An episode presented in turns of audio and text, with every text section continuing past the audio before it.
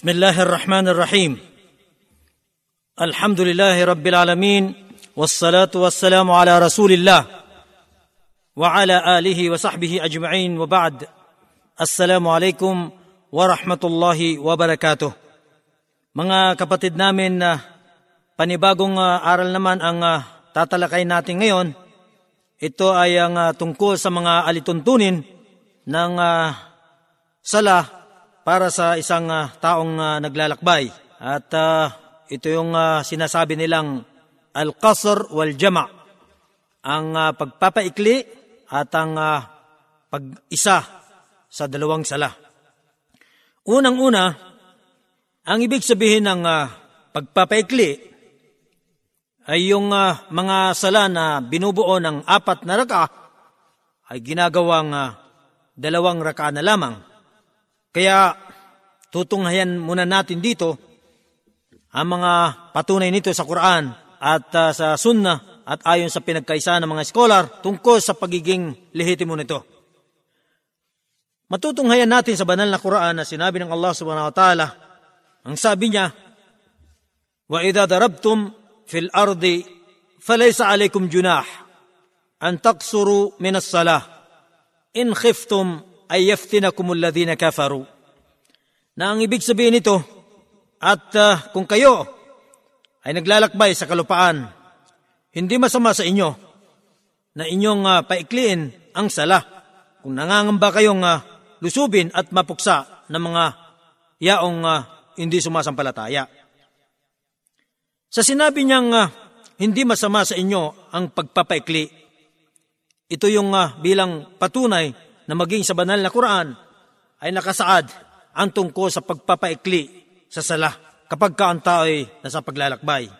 At ah, tungkol naman sa sunnah ng Propeta sa Sallam, matutunghayan natin dito ang uh, naisalaysay ni Ya'la ibn Umayyah. Sinabi niya nga, قلت لعمر بن الخطاب فليس عليكم جناح أن تقصروا من الصلاة إن خفتم أن يفتنكم الذين كفروا فقد أمن الناس قال عجبت مما عجبت منه فسألت رسول الله صلى الله عليه وسلم عن ذلك فقال صدقة تصدق الله بها عليكم فاقبلوا صدقته Sinabi ni Ya'la bin Umayyah kay Umar bin al-Khattab ang tungkol sa talatang nabanggit kanina na ang nakasaad doon ay uh, kapag ka ang kalagayan ng mga Muslim ay may pangamba sa mga hindi sumasampalataya pero nga sa panahon na yaon ay uh, naging mapanatag na ang kalagayan ng mga Muslim.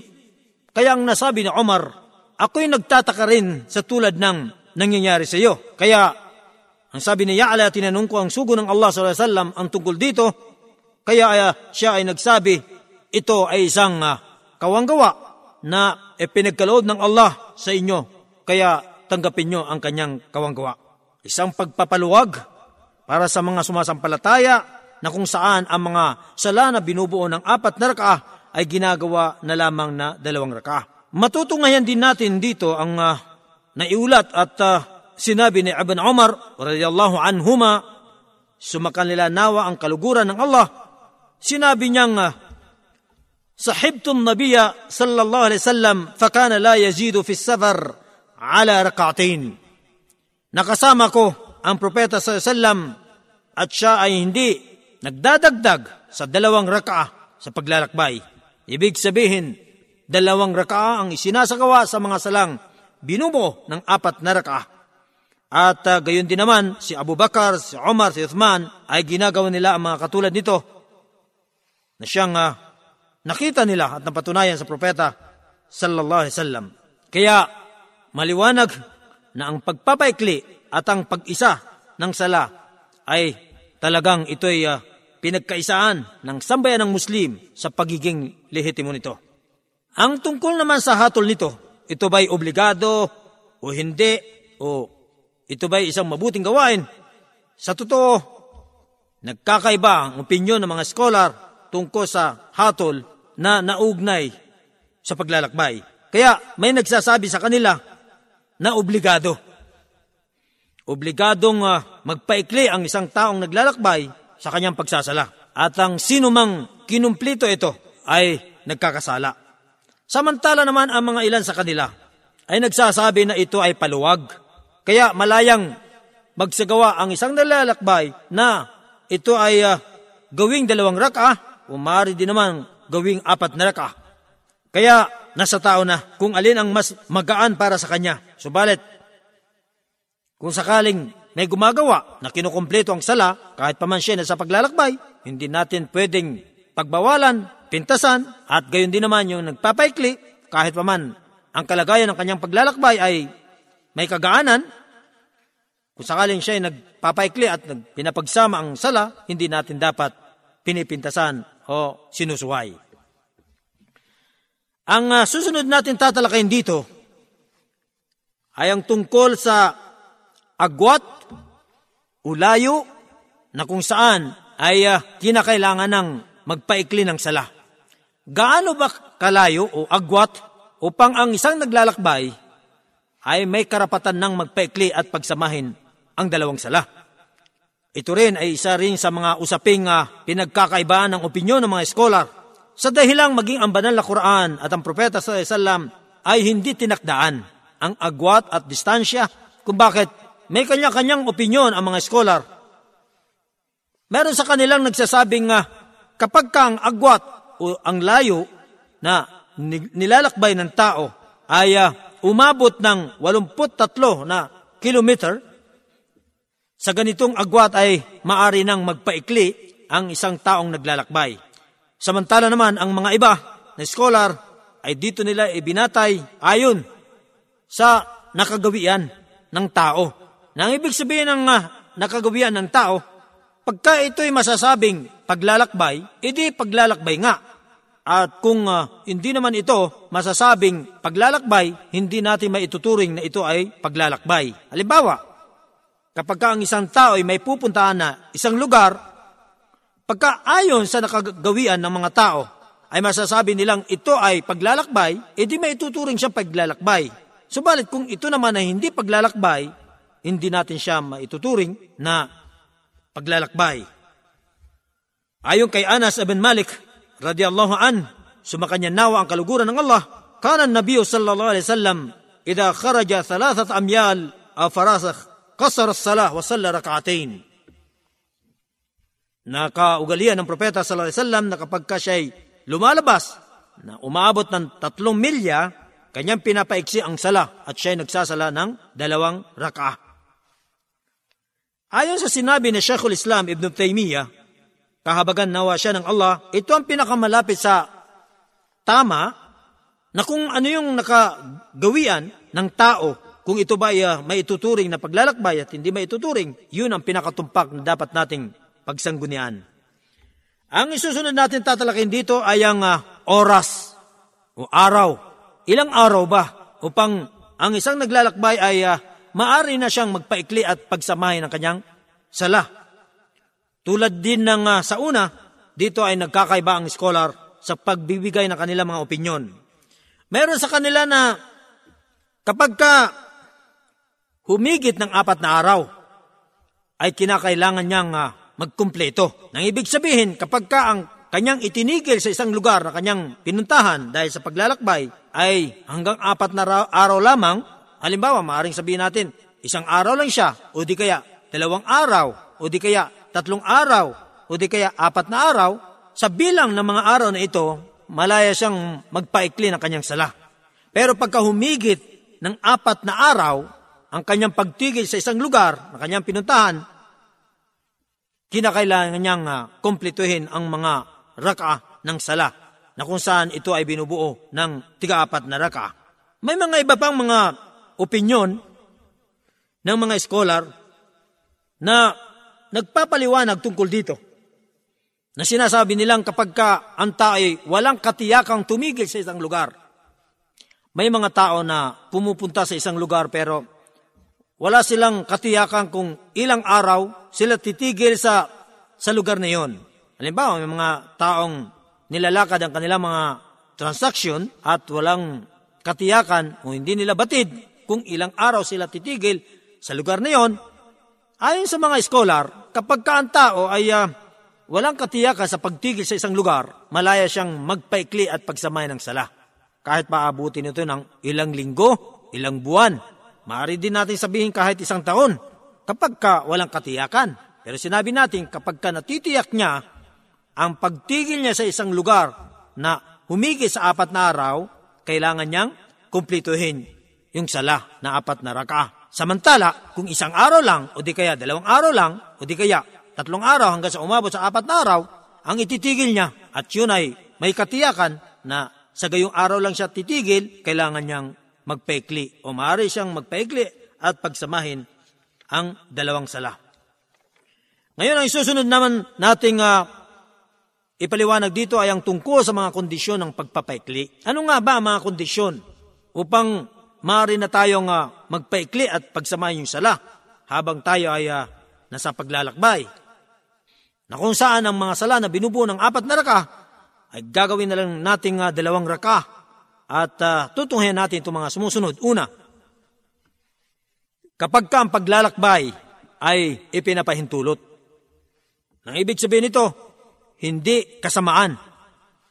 Dahil ayon sa mga ibang mga scholar, kung ang paglalakbay ng isang tao ay dahil sa kasamaan, wala siyang karapatang magpaikli at pagsamayan ng sala dahil sa masamang saluubin niya. Kaya kinakailangang malinis ang kanyang paglalakbay, tulad ng paglalakbay sa omra o sa pagbisita sa kamag-anak sa ibang lugar o maaring pagbisita sa ilang lugar na walang masamang hangarin, kundi para lang magsaya. Ito ang sinasabi dito na paglalakbay na ipinahintulot. Pangalawa, kinakailangan nakatakda yung lugar na kanyang pupuntahan. May tao na walang takda kung saan siya tumutungo basta't siya'y palipat-lipat lang ng ganon, kinakailangan nakatakda yung uh, lugar na kanyang pupuntahan upang siya ay mapabilang sa sinasabing paglalakbay. Ikatlo, yung sala na binubuo ng apat na raka dahil yung sala na binubuo ng dalawa o di kaya binubuo ng tatlo, hindi napapaikli yon. Ang pinapaikli yung mga sala na binubuo ng apat na raka.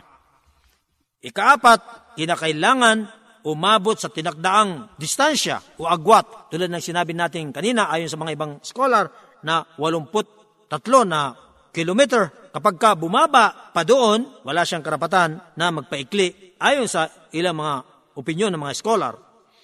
Panglima, kailangan niyang isapuso ang pagpapaikli sa tuwing magsasagawa siya ng sala bago magtahbir at takbiratul haram. Ikaanim, kinakailangang siya ay mahiwalay na sa mga tahanan ng kanyang uh, lugar. Nang ibig sabihin nito ay uh, kinakailangang mapalayo na siya, malayo na siya sa kanyang lugar na pinagmulan. Dito maaari na siyang magpaikli. At uh, ikapito, kinakailangang uh, hindi siya makapagtakda ng pagtigil ng higit sa apat na araw dahil kung siya'y makapag-isip na titigil siya ng higit sa apat na araw, hindi siya maaari magpaikli, tulad ng sinabi natin kanina. Ito ang siya mga ilan sa mga kondisyon ng pagpapaikli na kung saan may karapatan ng tao na magpaikli at pagsamayan ng sala. Ang susunod nating uh, tatalakayin dito ay ang lugar kung saan siya ay magsisimulang magpaikli. Na ibig sabihin nito, ang tao ba kung kailan naisip niya at naisapuso niyang maglalakbay siya, maaari na ba siyang magpaikli at pagsamayan ng sala kahit nasa bahay pa lang siya o sa, nasa lugar na kanyang kinaroroonan, hindi pa siya nakakaalis sa kanyang lugar na pinanggagalingan. Ito naman ang isusunod nating ipapaliwanag dito. Nabanggit din natin kanina yung tungkol sa kapag ka ang tao ay malayo na sa kanyang lugar. Ang ibig sabihin, kapag ka siya'y nakaalis na sa kanyang lugar na pinanggalingan, dito ay maaari na siyang magpaikli at pagsamay ng sala. Sa madaling sabi, ay uh, wala pang kalayang magpaiklid pagsamay ng sala ng taong naglalakbay habang siya hindi pa nakakaalis sa kanyang tahanan o sa lugar na kanyang uh, pinanggagalingan. Ayon sa naiulat ni Anas radiyallahu an, sumakanya nawa ang kaluguran ng Allah, kala صليت الظهر مع رسول الله صلى الله عليه وسلم بالمدينة أربعا وصليت معه العصر بذي الحليفة ركعتين Nang ibig sabihin ng naiulat ni Anas, sinabi niyang Nagsala ako ng duhor kasama ng sugo ng Allah SAW sa Madina ng apat na raka. Subalit, nagsala kami ng asar sa Dhil Hulayfa ng dalawang raka. Ang ibig sabihin, wala na sila doon sa Madina. Nakalis na sa lugar na kanilang pinanggalingan. At uh, samantala, ang propeta sallallahu alaihi wasallam, ayon din sa mga bilang pansuporta dito sa naiulat natin, ay hindi nagpapaikli ng kanyang sala sa kanyang paglalakbay maliban kapag ka siya ay nakaalis na, nakalabas na sa lugar na kanyang pinanggagalingan.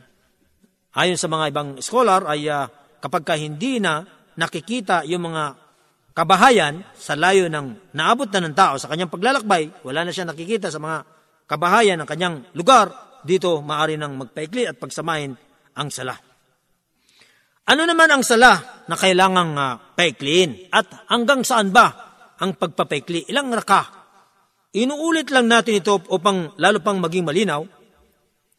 Sinabi natin kanina, ay ang pinapaikli na sala ay yung mga sala na binubuo ng apat na raka. At ito ay ang sala sa Dohor, at ang sala sa Asar, at ang sala sa Asia. Ito ay pinagkaisaan ng mga scholar. Sa makatuwid, hindi maaring paikliin ang sala sa Fajr at ang sala sa Maghrib. لحديث عائشة رضي الله عنها فرد صلاة السفر والحضر ركعتين ركعتين فلما أقام رسول الله صلى الله عليه وسلم بالمدينة زيد في صلاة الحضر ركعتان ركعتان وتركت صلاة الفجر لطول القراءة وصلاة المغرب لأنها وتر النهار Ayon nga sa niulat ni Aisha, sumakanya nawa ang kaluguran ng Allah, itinakda ang sala sa paglalakbay at gayon din sa hindi paglalakbay ng tigda dalawang raka. Ibig sabihin, maging antay na sa paglalakbay o hindi naglalakbay, tigda dalawang raka. Subalit nang nadistino na ang sugo ng Allah sallallahu sa Madina, dinagdagan yung sala sa lugar, ibig sabihin sa hindi paglalakbay, ng tigda dalawa na raka. At nanatili ang sala sa Fajr ng dalawa dahil nga sa haba ng mga binabasa rito at ang uh, nanatili ang sala sa Maghrib ng tatlo dahil ito ang wither sa araw o sa umaga. Ang isusunod natin tatalakayin dito ay yung tungkol sa pag-isa ng sala. Kanina tinalakay natin, pinapaikli. Yung apat na raka, pinapaikli, ginagawang dalawa. Ngayon naman, ito naman pinapagsama. Ang ibig sabihin ng pinapagsama, yung dalawang sala ay isinasagawa sa oras ng isa sa kanila. At kapag ka ito ay sa oras na una, ito yung tinatawag na jam takdim, unang pagsama. At kapag ka naman ito ay isinagawa sa oras sa huli, tinatawag naman itong uh, jama ta'khir, ang pag-isa na sa huli.